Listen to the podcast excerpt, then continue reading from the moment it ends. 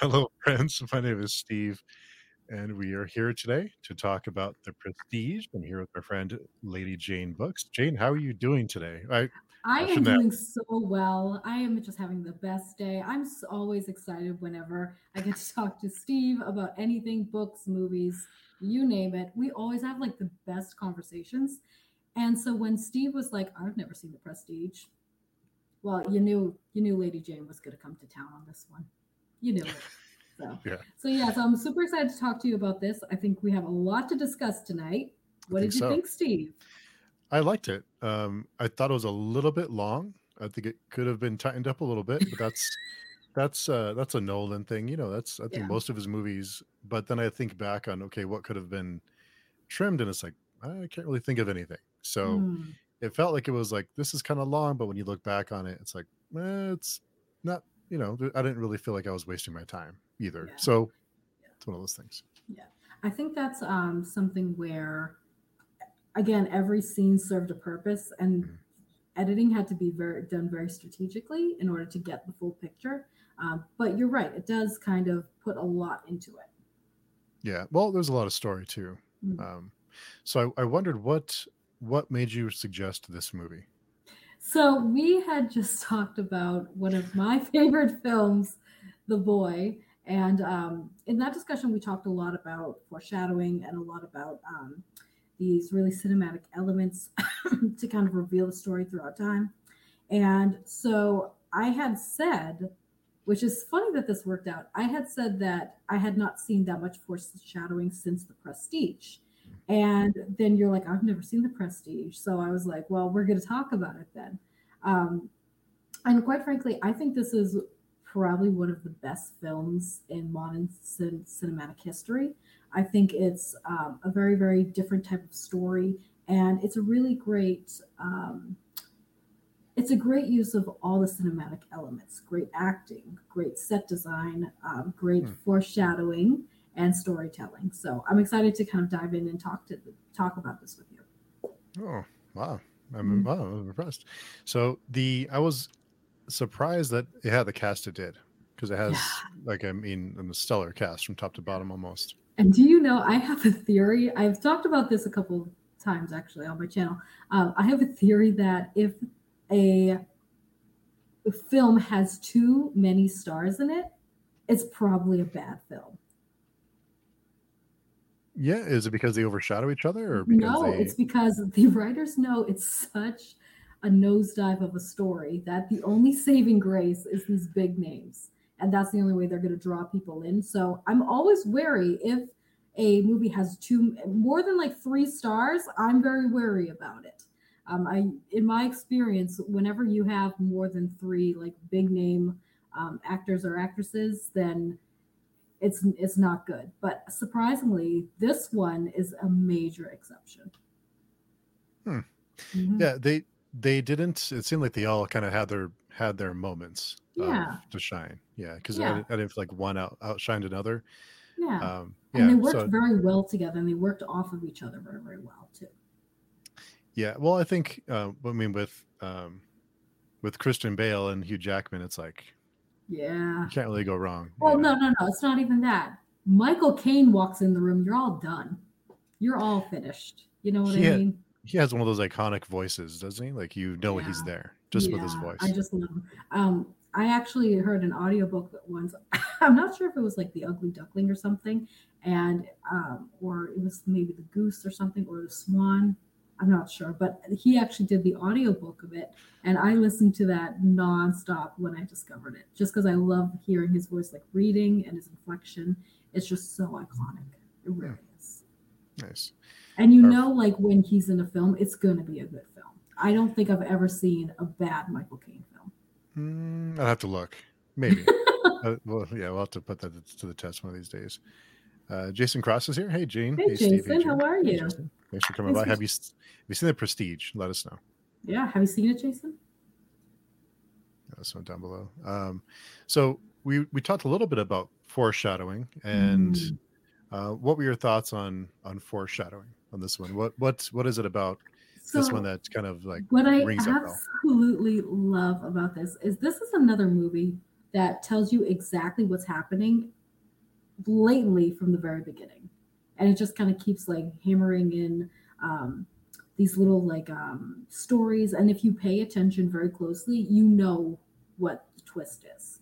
Um, now, that wasn't the case with the boy. You know, we, we would have no way of knowing um, until it was revealed. But if you look back, literally, there are lines that say, like, well, what happened to X, Y, and Z? And at the time, the viewer doesn't even think about it.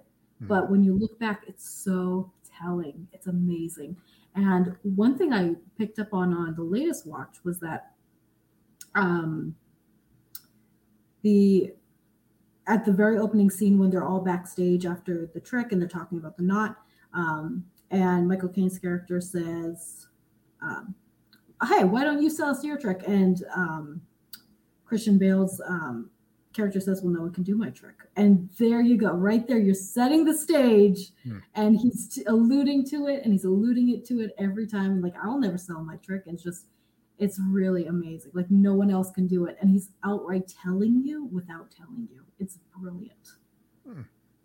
And there is a lot of well, first of all, I didn't know magicians were so ruthless. I didn't. I mean, I had no idea they were. it's showbiz. It's showbiz. Of course, they're going to be yeah the the obsession and it's it starts as almost a revenge tale and then it becomes something else and it's like this back and forth that's trying to out outdo each other the, all the time did you know that this was actually a book i didn't i didn't I know didn't. until after no me neither and i was just like dang i actually kind of want to read the book now i want to see like how this goes but um I almost don't want to read it because I'm afraid that it's going to make the movie shine a little less. But I'm actually kind of convinced that on its own, the movie would still like stand within its own right, even if we had read the book. yeah, I, I, think it's one of those ones that I think would stand up.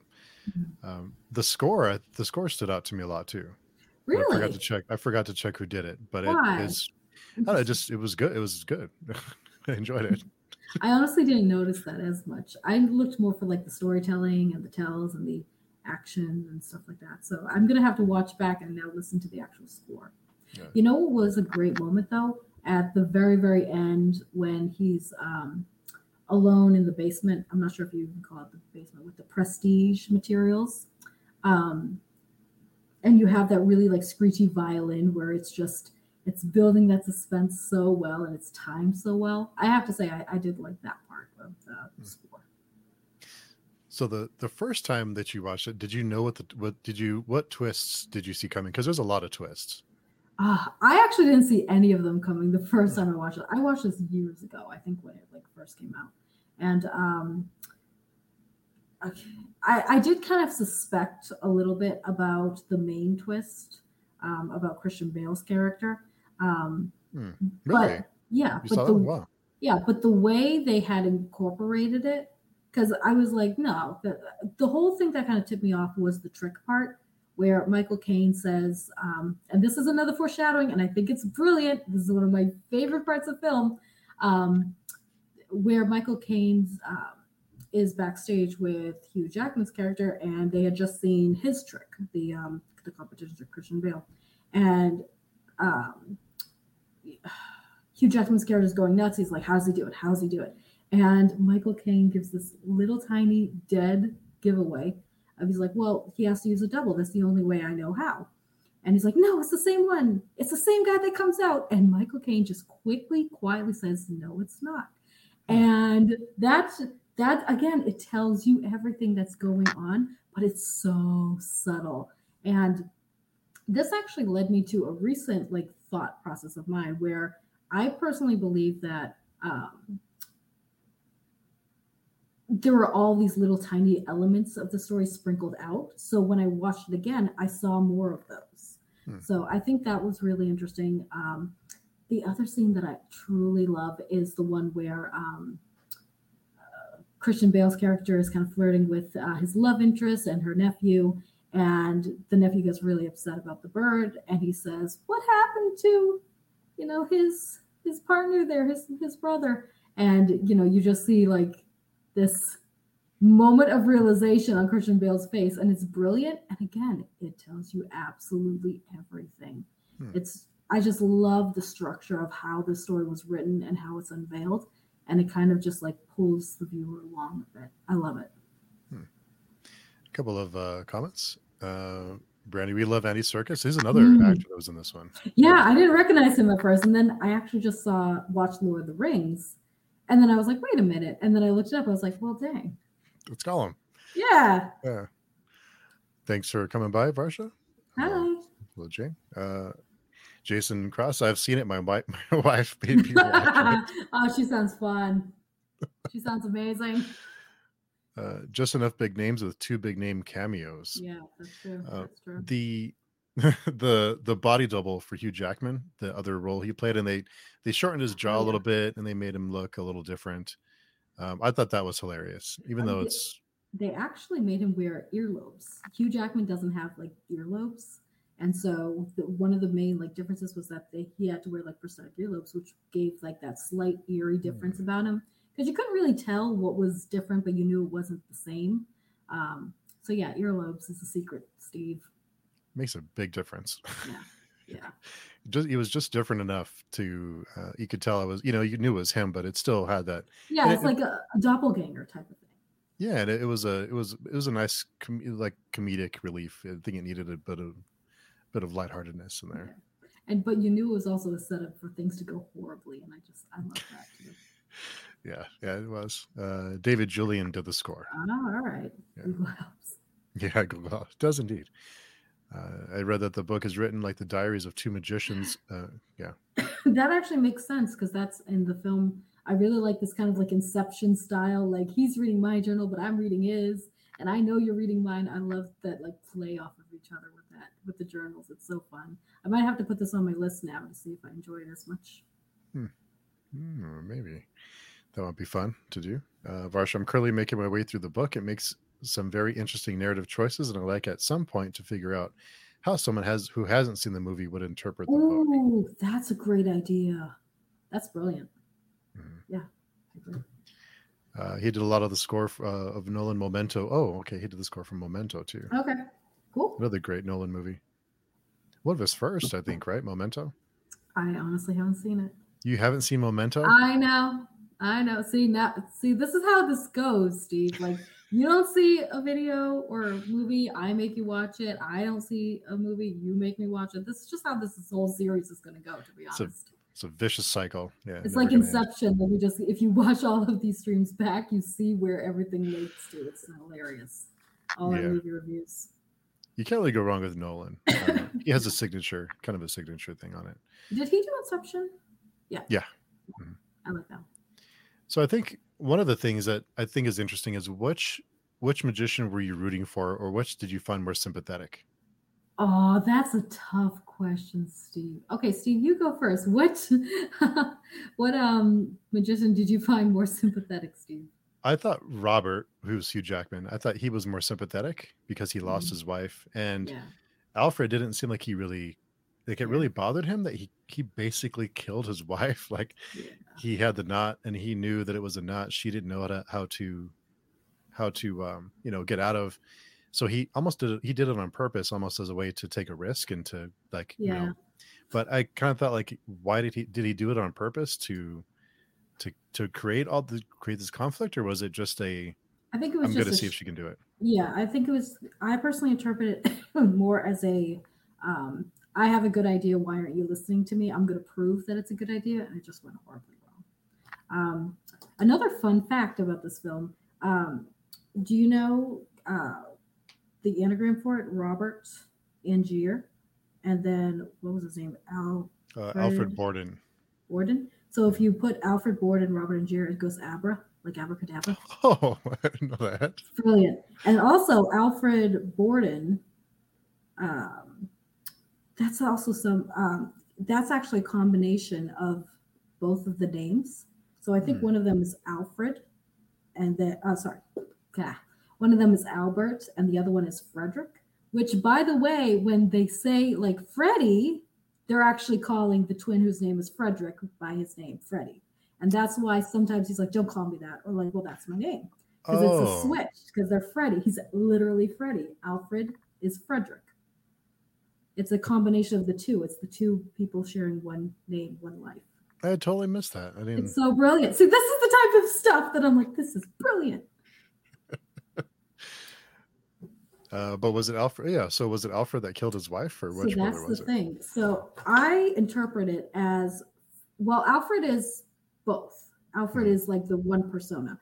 Um, I personally see it as Frederick killed the wife because I see that Frederick was like the bad one. He was the risk taker, and then um, I forget his first name.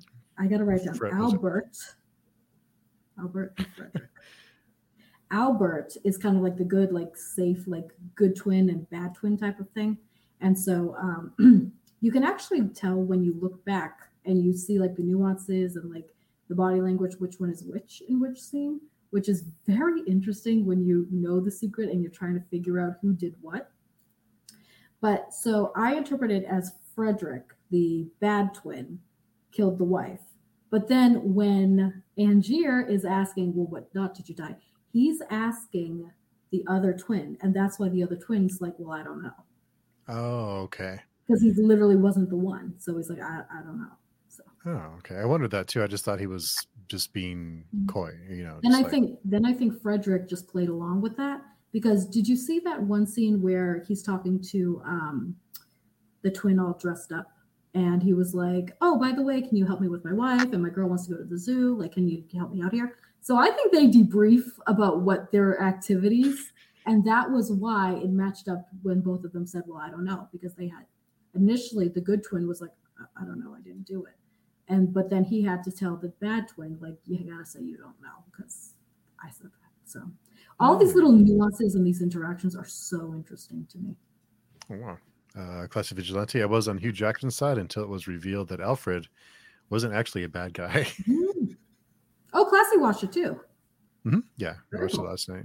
Uh, cool. I think he said he didn't know what knot he tied because he wasn't the one that tied it. That's exactly it, Brandy. That's it. And I think that's brilliant. These ty- the types of details that like get me excited about these type movies. Yeah, the I didn't even realize that. I just thought he was just like he didn't want to admit that he tied a different knot, or he didn't No. want to admit what knot he tied. Which, by the way, there's also a theory that one of them has like a shaven eyebrow, like it's like a little scar, but the other one has like a shortened eyebrow. I tried, like I, I stood in front of my television looking at this, um, at, at these gentlemen's eyebrows, things we do for YouTube, Steve. Um, and Yes. I couldn't really tell. Like I was like, no, they all kind of look the same. but evidently, people claim that like you can tell which twin is which based on like the position of the cut in the eyebrow. Hmm. Interesting. So, so there's there's lots of double crosses, and one of them that I didn't see that I probably should have was Scarlett Johansson's character Olivia. That she she was asked to basically be a spy, and instead of being a spy, she admitted he sent me here to be a spy, and I hate him for it. So, and but this is all revealed after we kind of know what you know because at first I thought she was the spy that she was Hmm. reporting back, but she really wasn't. She was like, Yeah. "Screw you, buddy!" Like, which of course, I mean, what does he expect? But I think that yeah. that obsession, you know, over it ruled his way of thinking. He ruled his life. He, that's all he thought about. Yeah. and I love that. I love that scene between the two of them when he like asks her to do that and she's looking at him like, Are you kidding me? And that's the moment that she like falls out of love with him. So I think that was a really interesting touch to this film because otherwise we're like, yeah, we don't know whether to trust her or not, trust her, trust her or not. Um, so I really, really like that we kind of have that little peek into her motives as well. And she seems like one of the stronger, stronger willed characters. I mean, I know she was a mistress, but when at the end, when when Alfred or I forget which twin is talking about his his wife hanging herself, and Yeah. um, you know he's he's really cold and calloused about it. Like he's like, okay, well, you know, she's gone.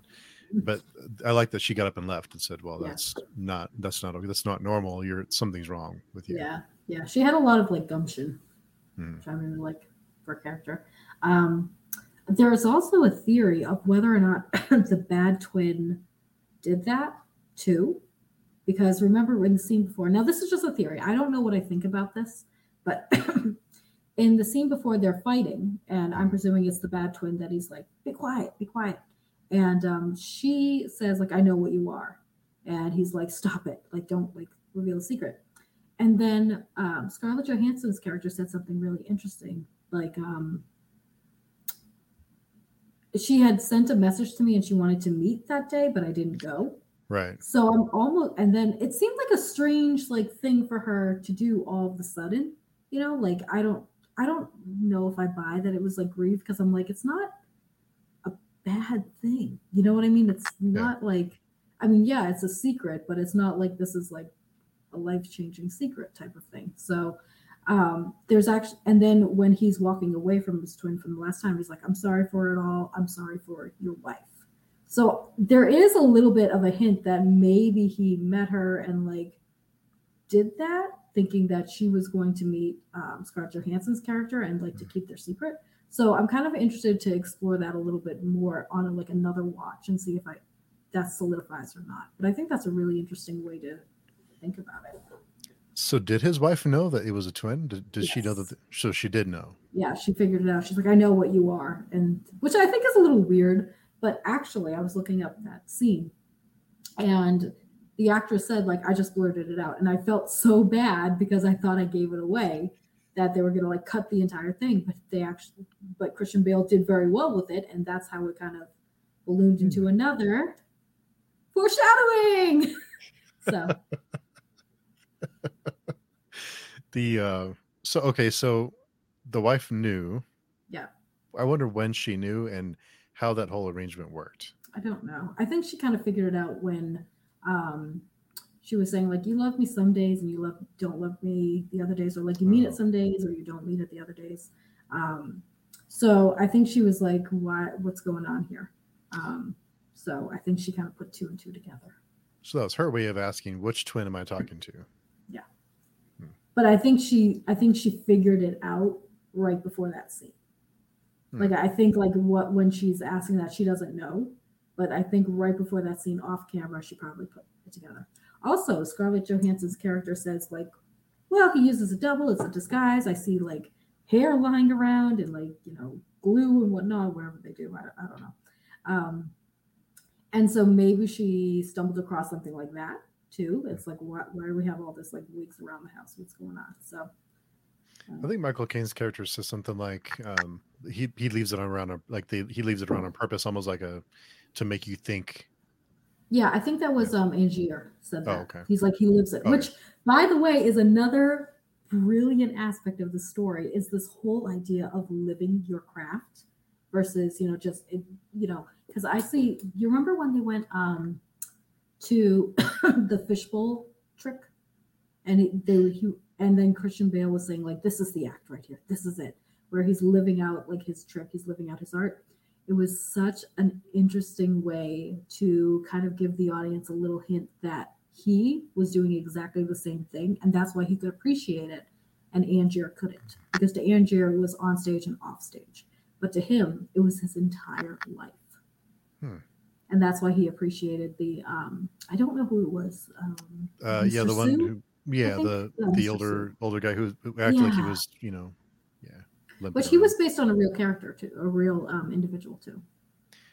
And just I would imagine back back then, you know, you, these tricks, the the links that they went to to mm-hmm. like the bird trick with this big contraption on his back and all these wires, and they had to like you know wind it up and pull the bird in, and it's like they a lot went to a lot of a lot of work to do one trick. Dangerous I mean, too, obviously. Yeah. yeah. I mean, was this around the time of like Harry Houdini? Um, I would I would assume so. Yeah, yeah. so. and it, the the nice thing is that you can take you can pick out these random people in the audience who are you know part of the of the show. No one's gonna know. It's like yeah. No one's gonna recognize anyone. Like, yeah. so there's like I saw him on Facebook or whatever. says that. Uh, Jason Cross, why did it take Angier to get to the diary page that revealed Alfred set him up? Oh, that's a good question. So, are you saying why did it take him like that long to figure it out? Was he blinded by his obsession or his quest for revenge? That's what I think, and I think that plays very well into Tesla's line to him, saying like, "I've seen a man like obsessed. Go, you know, go home." Um, so maybe it's another play on that as well that he's just too obsessed and can't like figure it out. Tesla. Let's talk about that here in a minute. Oh yeah. yeah. Uh, Jason, another question: Why did he? Why did it take so long for Angier to get him the diary page that revealed Alfred set him up? Oh, okay. Clarify. Oh, I see. Okay. Why did it take long? Why did it take so long for Angier to get to the? Oh, to get to the diary page. I think it was at the end, right? It's like yeah, yeah, because then it was a little. Oh yeah, yeah. By the way. Yeah. By the way, I know you're reading this. Hi, buddy. Yeah, and we did talk about the performances. I thought everyone did a, a great job, and I love Bowie, but he's the weakest part of this movie. No, yeah. no, Steve. Yeah, yeah, he's. I love Bowie. I love me some Bowie, and but uh, that accent just didn't do it for me. Just he wasn't a good Tesla. Really? Who do you think would have been a good Tesla? Someone with a German accent. I don't know. I don't know who it would have been. Um, I, I'm sure there's there's plenty of actors who either have a natural accent or would have done. But I mean, it was it was still cool to see, and it was still like, oh, hey, that's David Bowie. So, you know, yeah, I'd rather him be there. But you know, I think they could have maybe made a different choice there. But it didn't drag the movie down or anything. It's just it's like yeah. he was probably the the weakest. If I'm being critical, like the weakest performance would be his performance. yeah. Oh. Don't speak it to me like that. Yeah. yeah. you know who? Uh, have you seen um, Ethan Hawke's rendition of Tesla? Uh, what was that on? What? Uh... I forget, but I think it was. I think it was actually just named Tesla, but it was a movie. Hmm. It was Ethan Hawke, then you know. Well, yeah, I mean, must be good, right? But yeah, yeah. It's like the Michael Caine of like A twenty four films. He is, yeah, yeah. I have a list of A twenty four films mm. to watch soon. It's gonna be a long, long twenty four days in a couple of months. but yeah, uh, but yeah, I thought everyone, uh, but he he wasn't like terrible, but uh, when you when you're at that level of you know Jackman and and uh, you know Christian Bale, Christian Bale, and and then by you know, so then it's like well, you know Michael Caine, Michael Caine. It's yeah. like well, something here doesn't belong, kind of thing. You know, like eh, I don't know. I liked it, but that you know we can agree to disagree. No, I still liked it, but you know, one of those things. Uh, the what I what I didn't notice at the beginning was that the when he drops into the water when Mike when uh, mm. when he drops in under the, under the stage, he drops from the stage into the water that the it automatically locks, and he's not the one who locks it. So it was a setup, and I didn't catch that until the end when we see the replay that he because I thought he did it on purpose. I thought he moved oh, the tank oh, under to, and like to intentionally set him up. Yeah. But, well, the editing is cut in a way that like I think that's what you're led to believe. Hmm. You know what I mean? So yeah. yeah. And how awful to to be convicted of killing someone when they're still you know they're still alive. I know, I know. And did you? I can't believe um what really surprised me on my latest watch was realizing that he was Caldlow like from the very beginning. Did you pick up on that too? I, I did about halfway through. I started to wonder like how similar they look or how the walk, and I thought, well, maybe it's the same person, but I didn't really catch.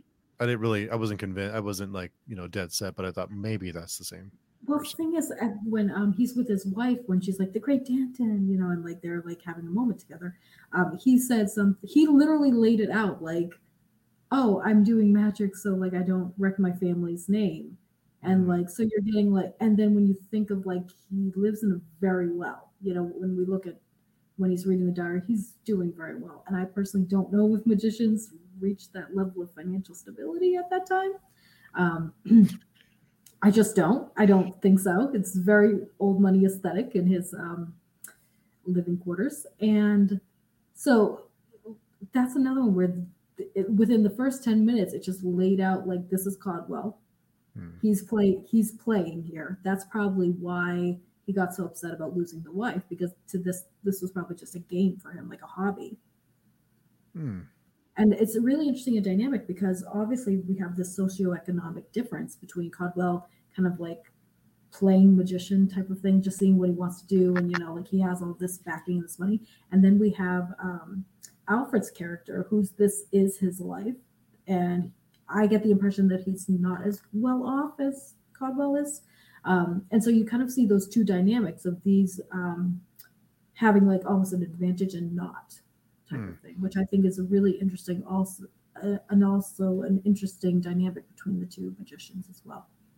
He, he was more of a showman too. He was more of a he was less of a of a entertainer, and he was yeah. more of like the like a purist of performing, but it wasn't a, like a show. It wasn't. And, Jackman's character was more of a um, you know yeah. the presentation and not so much the the tricks or the the act. Which, which I couldn't um I couldn't get over the fact you you know when um Christian Bale's character Alfred interrupted the the despairing man or the transporting man and like I was I was thinking to myself I was like you know it would have been so good if they actually collaborated could you imagine if they collaborated played um, on both sides of the street there and like you know they integrated like parts of their act to each other that would have been so great and that probably would have been probably the greatest magic show of the time because they were the two greatest so and it's just such a shame because I actually thought that was very entertaining. As much as I disagreed with it, I was like, you know, if they actually collaborated, they probably could have risen to higher fame. They could have, yeah, they potentially could have. I think he couldn't get over it. Well, I think Jackman's character is obsessed with his wife dying the way she did, and then towards the mm-hmm. end, yeah he almost forgets about that and it's not about that anymore it's like i don't care about her and it's this isn't about that anymore you become yeah. it becomes something else yeah. but that was in my own little like lady jane like rewriting scripts type of mind so yeah if he if he didn't kill his wife maybe maybe yeah we, will have to like change the entire dynamic of the story but yeah yeah or maybe just it was a, a scare maybe that would have been enough to like well don't do that again let's mm-hmm. just figure this out did you th- okay, I'm going to pose a question here. Do you think Michael Caine's character knew about the double? I didn't until the very end when he brings his daughter over and he has that look on his face. But then I wondered, okay, what was, why did he go along with it the whole time? Like, why, where did it turn for him, or when did he find out that he knew that he knew what was going to happen? Like, when did that change, or did it change? Was he always, did he always know about it? I'm under the impression that he always knew because A, he keeps saying, like, the only way I know to do it is that there's a double, which is giving away that he knows there's an exact double. Um, when he said, like, oh, it's the same guy that comes out, he's like, no, it's not. And so, like, that's also giving away, like, no, I know this. And the third part is that um, he's kind of, he is the mastermind behind the technical side of it. And so, I mean, I'm, I, he's smart enough to figure this out. You know what I mean? Um, so I personally think like he knew the entire time, and um, because remember when he said they were saying like don't give away your secret because the second you give away your secret you're worthless to them, and I think Michael Caine's character really took that to heart and he really lived by that. He was another one that he could appreciate uh, Christian Bale's like dedication to it because that's what he lived and breathed. Hmm. And so I think that's why he never like gave it away. But he was just like because the secret is the end all be all in this in this dynamic here, in this world. The prestige. The prestige. Yeah. Yeah. I, I Which like again is brilliant. It's a brilliant way to think of this film. Yeah, the, the I like that they broke down the three different parts of a tra- or the you know I think yeah. that's pretty clever that they. And then like the that. stories actually mirror the, the, whole parts, which I think is really cool. Yeah, um, yeah, um, but I did wonder. I did wonder too if the wife figured it out when he injured when he was shot in the hand because she, they're looking at his hand and she's it, it's almost oh. it's it looks the same as it did when it first happened because he had chopped off his fingers to match so no one knew. Yeah, but like how long did they wait in between too? I'm like you know, like was this like a week? Like, uh, no offense, you, this got to be some same day action here. You know what I mean? Like, can't waste any time. But back then, you figure that if you chop off a limb, even a finger, then you're, I mean, you're taking a risk because it gets infected and you're kind of screwed.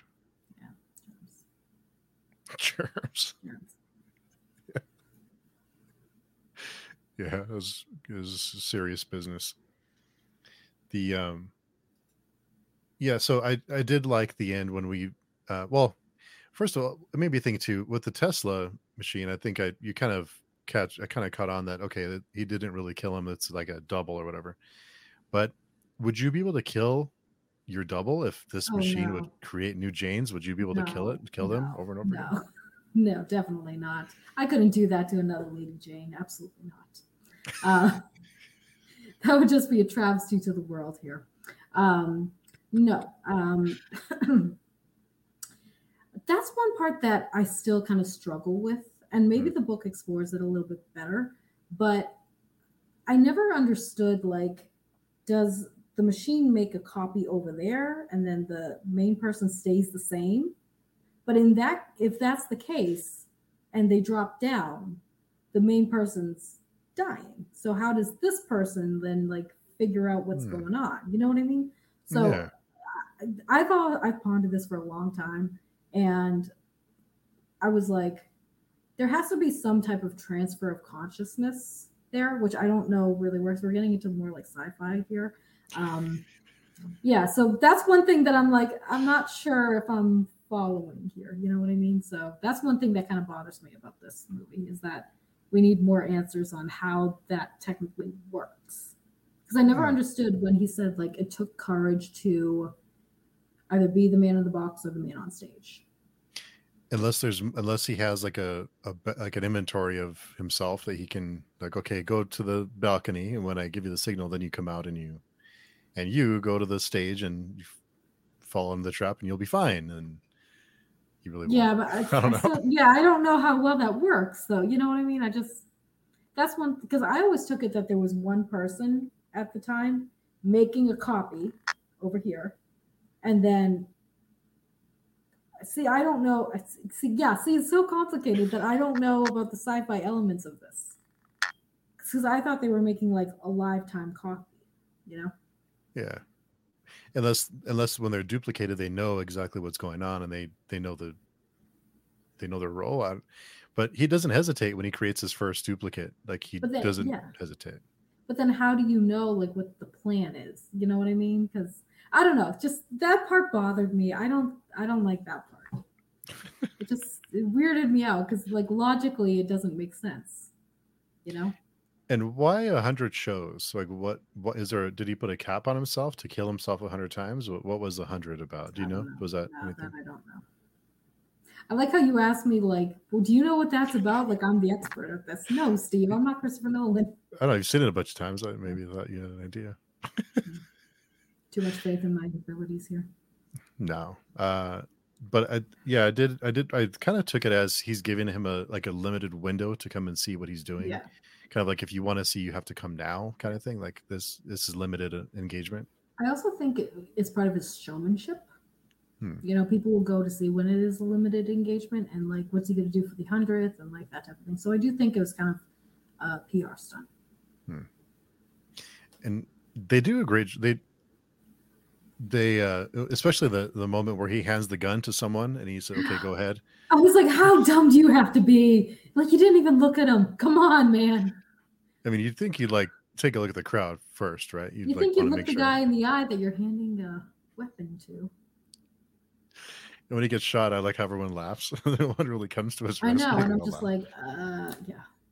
Dark times, man. Dark times in entertainment. ruthless yeah they don't mess around they're not messing around at all what other uh what other foreshadowing did you enjoy with this one that you can think of So I this is I actually just realized in the very first opening scene, do you remember when Michael Caine's doing the magic trick with the birds? And you Mhm. see all of the birds across um, the window. yeah They're all Hmm. copies of each other. They're well not copies, but they're all like twins, or they're all like they look the same in cages. Hmm. yeah which I think that that's pretty brilliant. I just picked up on that like two days ago, um, and um, I really like the. Um, I really one of my favorite scenes is the one that I already mentioned, where he's flirting with his new love interest, and she has her nephew, and the nephew's crying, and he knows like he's like, what happened to the brother? What about the brother? And that a gives away that there's a brother there because um, Christian Bale's character is kind of like uh, you're smart kid, um, and then it also foreshadows what's going to happen ultimately between the two brothers. Um, so I thought that a very very, and then he says, "Oh, your boy's really smart," you know, um, which is kind of like talking about his own situation too. So I think that scene is very brilliant because again, it's so subtle, but it says so much about the story in many different layers and many different lights. So I, that's one of my favorites, I have to say. And after he meets her, and he, you know, he's like, "Do you want to?" I can, I could go for some tea, and she's like, "Well, you know, maybe next time." Yeah. And he just like shows up and like she locks the door. She purposely locks the door, and she turns yeah. around, he's there. It's like, is that yeah. is, is, that a good thing? I mean, but I don't know. Yeah, that kind of creeped me out. Then no, mm, no, no, no, yeah. that was not that was not well done, gentlemen. Um, and she laughs. I would not be laughing. No, it's like, what are you doing here? Yeah. yeah. But the, also, I wonder, like, which twin had the date? Like, who had like the going out date, and then who had the staying in date? You know? Yeah. Like, do, does your evil twin? I think it's the evil twin. I'm gonna call him evil twin, Freddy. Um, I think evil twin like showed her around town, but then you know the like tea time was the good twin because it's like the quality time but i don't know mm. so because it kind of freaks me out the other way you know what i mean yeah it was a little strange yeah, i'm weird. like i would not want to end the date with freddy you know what i'm saying and it it does like on, on the first watch i thought maybe he is he does have some kind of skill that he can like some there's something special about him for him to like you know appear in the room after he's right outside the door maybe there is something special about him that he has some kind of ability but it's Tesla machine. Tesla machine. I'm also like, uh, dude, you broke into our house, like, you know, while she was away. Like, nah, this is what not. If, what if what if it was like a bad lunch? It. Then what? You know? Yeah, I'm like, not it. Mm, uh, because it literally means they had to break into our house while she's gone. It just creeped me out. I didn't like that at all. That's like some planning. Yeah. And I love I just picture them like sitting together, be like, you know, it'd be great if we broke into our house. that she'll really like you, man. Come on. You know what women love? That yeah, you just like appear in their house. Yeah, breaking and entering. They love that. God, that's terrible. What if it was what if it was a bad date? Then what? Then it's like yeah, I know. You know what if you didn't like her? Yeah, yeah. It's like yeah. we hate each other. What are you doing here? Yeah, and he's like tea. Like yeah, yeah. That uh, could have went very bad, very very quick. Yeah, yeah. The um, yeah, the, the twin thing I, I thought you kind of and he did he never talks either the twin with the makeup on and whenever the twins in the makeup yeah he never talks. his name is because it's cutter cutter's the cutter's uh, um uh, michael Caine's michael character. Caine. i don't remember what the other character's name is i forget his name it was like one name um i, I don't see it here in the thing but yeah it's um yeah it, it was it was a he had a name i forget the name was though yeah i forget because no one paid attention to him. He was the man in the box. Yeah, and I liked how he how they kid they kidnap him and they put him in the box, they bury him, and then he comes back with, "I have a great idea for a trick. I'll, they'll bury me alive, and I'll you know." Yeah.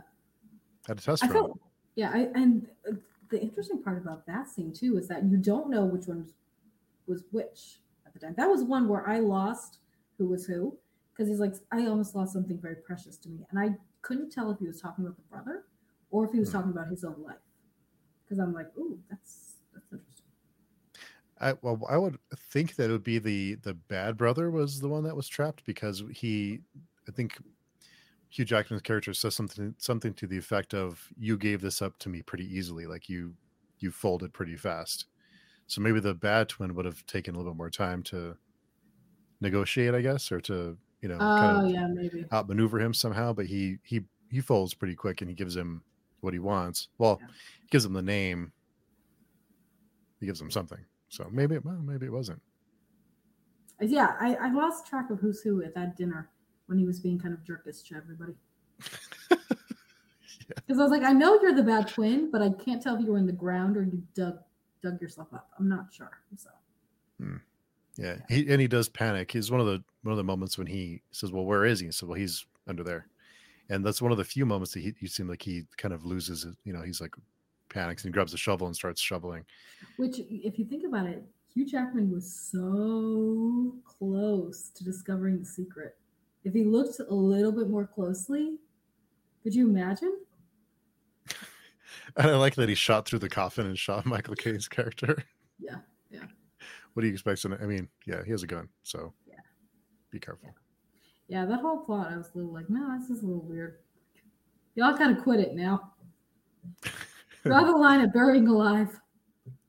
The uh, the moment where he falls through the Hugh Jackman's character falls through the floor and he moves the like the, Mhm. basically like the the the big pile of Yeah. whatever it was, and he falls on his leg, and Christian Bale's character standing there like, you know, remember me? Which, by the way, this is another really interesting exploration of the socio-demographic um, difference between them because both of them got hurt in their line of work. But Hugh Jackman's, you know, he walks with a cane. He he almost gets elevated a little bit because of it. Whereas Freddie is thinking like, shoot, I can't do this trick. I can do uh, card tricks. I can do this. You know, he's trying to think of how to preserve his livelihood through this injury. So I think that was really interesting that they both sustained an injury from their work, yet the reactions are very, very different. And I think it's because of their socioeconomic differences. Interesting. I didn't think about that. But he is at a, at a major disadvantage being a magician, losing Hands. a couple of fingers. Yeah. I, I just actually that popped into my brain while you were asking me another question, and I was like, oh, I better mention that. And it is a it is a tell at the end when he, they were going through the prison, and the daughter's walking up, and you see him limping with the cane. You know, so, okay, that's that's him. Yeah, yeah. Which I was also like, my first watch that I watched this, I didn't like put two and two together that he was like the guy. I was like, wait a minute. But then it, I figured it out subsequently on my second watch that it was like, oh, this is Lord Caldlow the entire time, and he's you know, so. So wait, so he is then the original magician then, right? Because can the clones have the same injuries?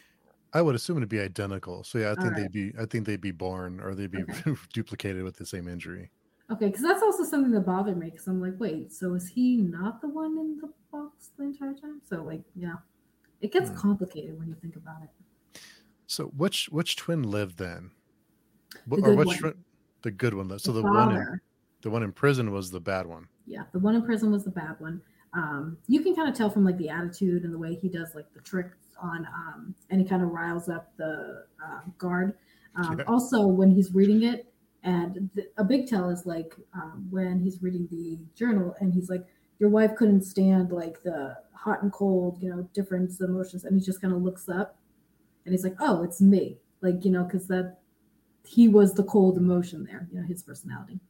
Um, also, um, there was something else. There was something else that I, I remembered about that. Oh, when Michael Caine says, and this also says that he knew that there was a twin. Um, when Michael Caine visits Lord Caldlow, and he's like, she needs her father. You know, you know that she needs her father, and then he knows which twin to call, the one outside. So he knew that the good twin, and Albert was the good twin. I got like I have Yeah. to do strings or something like it's a murder scene here. Um, and then Albert was obviously the good father because he was, you know, the the love interest to his wife there. You know, he was like the good one. So and then he obviously fathered the child with her. And so when um, Cutter said like, no, she the girl needs her father, he knows that it's uh, Alfred. No, Freddie. Fre- Or- no, it's not Freddie. It's Albert. So Freddy's the bad one. Freddie's the bad one. Okay. Yeah. Albert's the good one. Yeah. Okay. And together they're Alfred. But when he's talking to Olivia, doesn't she call him Freddy and he gets mad? Yeah, because it wasn't Freddie. That so it was a nice one. Okay. That's how you can tell. And like when um the and then when um his wife's like, Freddie, why is she calling you Freddie? He's like, Well, that's my name. Because that was the bad twin. That was Frederick. Oh, okay. So and then when um they had to switch and she's like, Freddie, and he's like, Don't call me that. That was Albert because he didn't he didn't he couldn't stomach the thought of himself having an affair on his wife. Mm. And he didn't want to be Freddie. And then she tells Very him some- nuanced. So you gotta like Yeah. track this. Yeah. Uh, yeah. So the the good twin was in love with the with the wife, and the bad Mhm. twin was in love with Olivia. Yeah. Okay. Yeah. I, I, yeah, I know. It's very complicated. And then you got eyebrows and like Yeah. It's yeah. It's a lot. It's it's a lot of work to keep up that whole thing. I mean, Yeah. that's that's Yeah. work. Hmm. the dedication to the craft, which is why uh, he liked the fish drink. Yeah. Wow. The so let me ask. So let me make sure I get the character name right. Uh, when when Robert died, He's like, "This is I'm fine." gonna- yeah, Yeah. definitely need to rewatch. yes. yeah. When when Robert died, were you sad? No. Why? I kind of I don't like either of them to be honest. Like they were both Hmm. well, they were both like morally gray characters. I think Robert had the potential to be really good, but obviously his ambition and like his obsession with his wife kind of got in the way of that. And then I think that Albert was good and had good intentions, but he was kind of dragged down with trying to keep the secret with Freddie. So, um, um, I actually I was happy that the little girl had her father and they were going to go live happily, and the little girl does doesn't know anything different. You know what I mean? Like she Hmm. she would never know. Um, so I was kind of happy with that. That there was a little bit of like this avenging, because quite frankly, I think they should have like quit a long time ago. Like just as soon as the fingers came off, I was like, this is the time. Obviously, like you know, we're done here, guys. So But what's he gonna do though? I mean, it it'd be you. He loses his fingers, and I mean, he has nothing else really going for him. That's what he's. That's his thing. yeah, but the other one lost his wife too. So it's kind of you know, well, what's the next step here? Obviously, you know. Yeah. Yeah. Uh, I'm certain it's a different experience if you watch it. Yes. now you're all gonna be watching and be like, wow, this is uh mind bending. It really Everyone's is. gonna Yeah. be counting the eyebrows on the on the cut. Pause it. I need to count the eyebrows.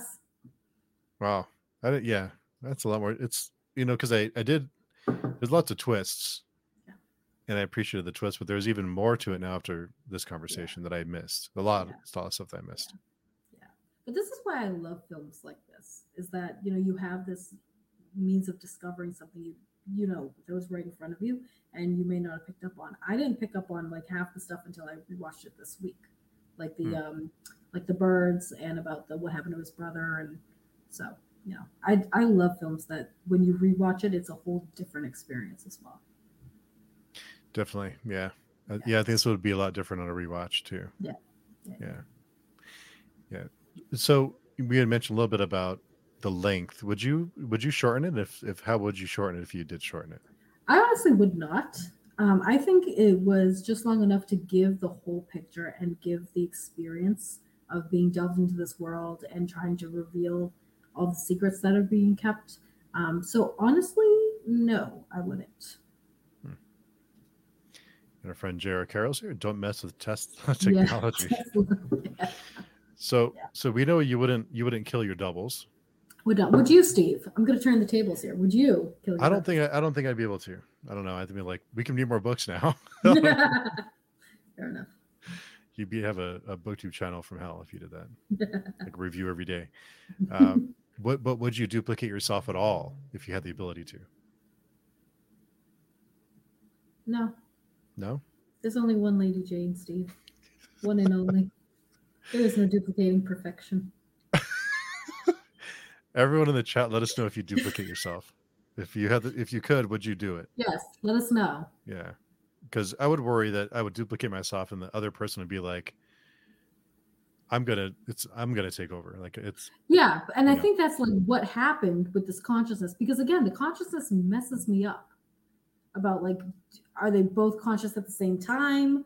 Like how do you get one consciousness into another and then but you're two different people but you have the same and it's it's really messy, man.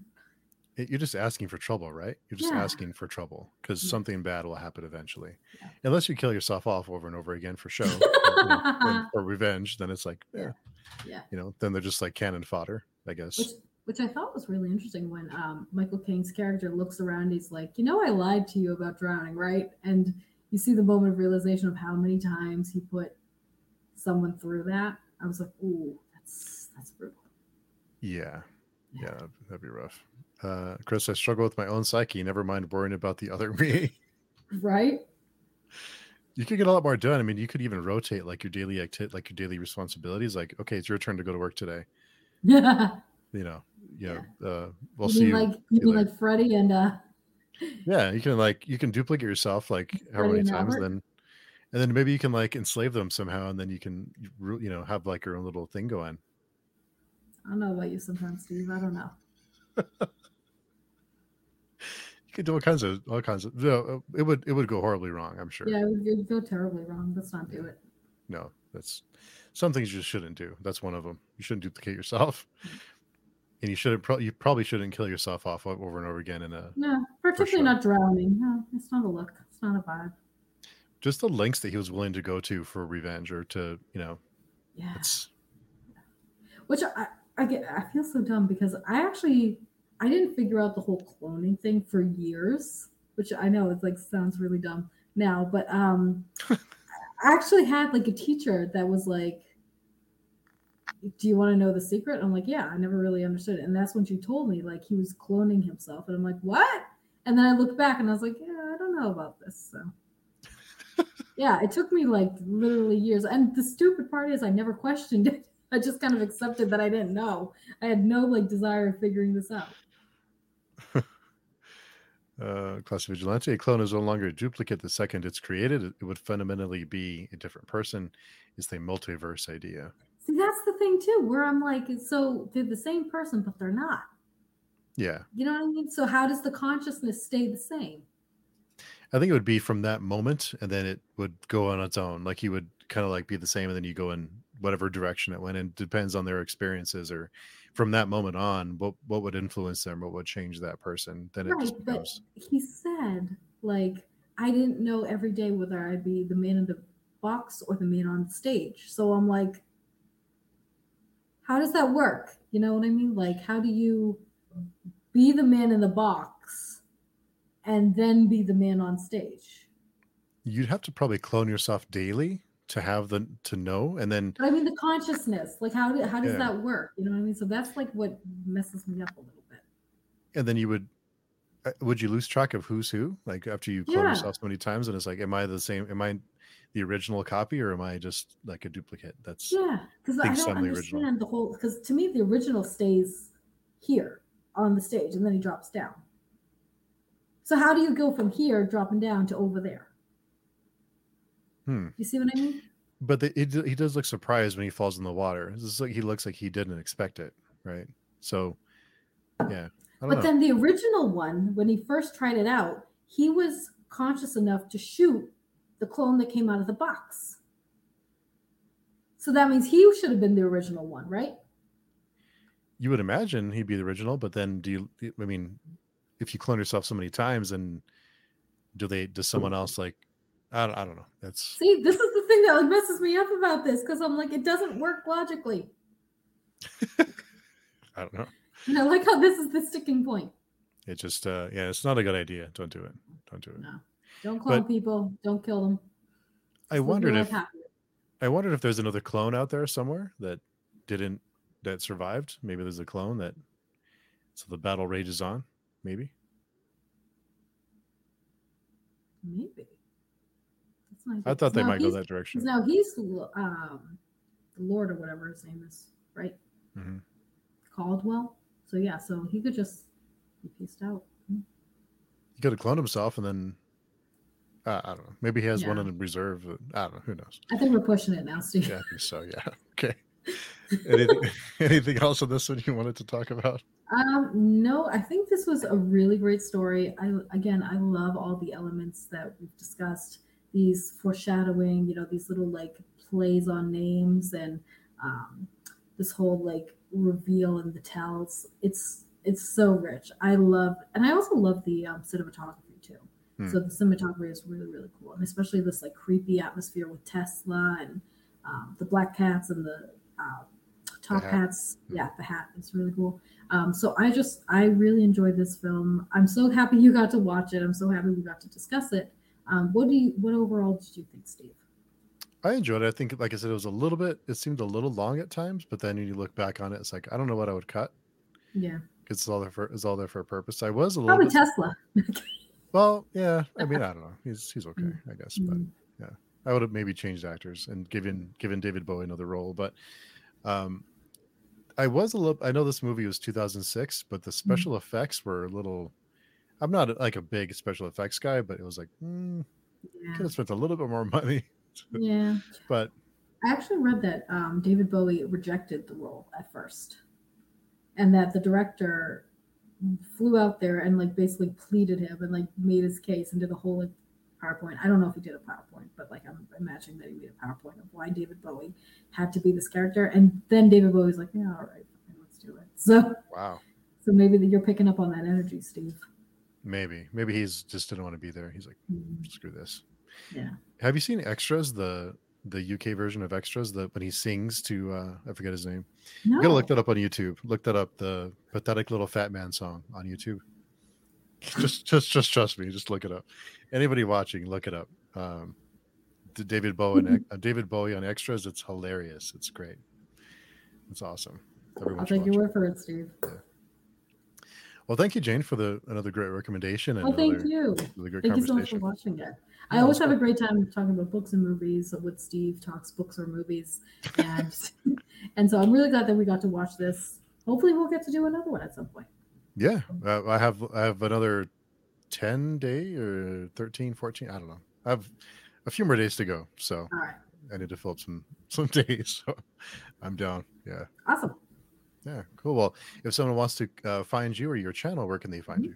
So I am Lady Jane at Lady Jane Books. I am a booktuber and I read an array of stories, but I particularly like creepy ones and um, ones like The Prestige. Um, and so you can find me at BookTube at Lady Jane Books, as well as on Twitter or Instagram. Awesome. Well, thanks again, Jane. I know you're busy, so thanks for making time to to chat about the prestige. Thank you again for inviting me. I always have a great time. Of course. Thanks everyone for coming by and chatting with us. And yes, Chris, extras is very good. Yeah, I got to check that out. Thanks again, everyone. Hope you all have a great night, and we'll talk to you all soon.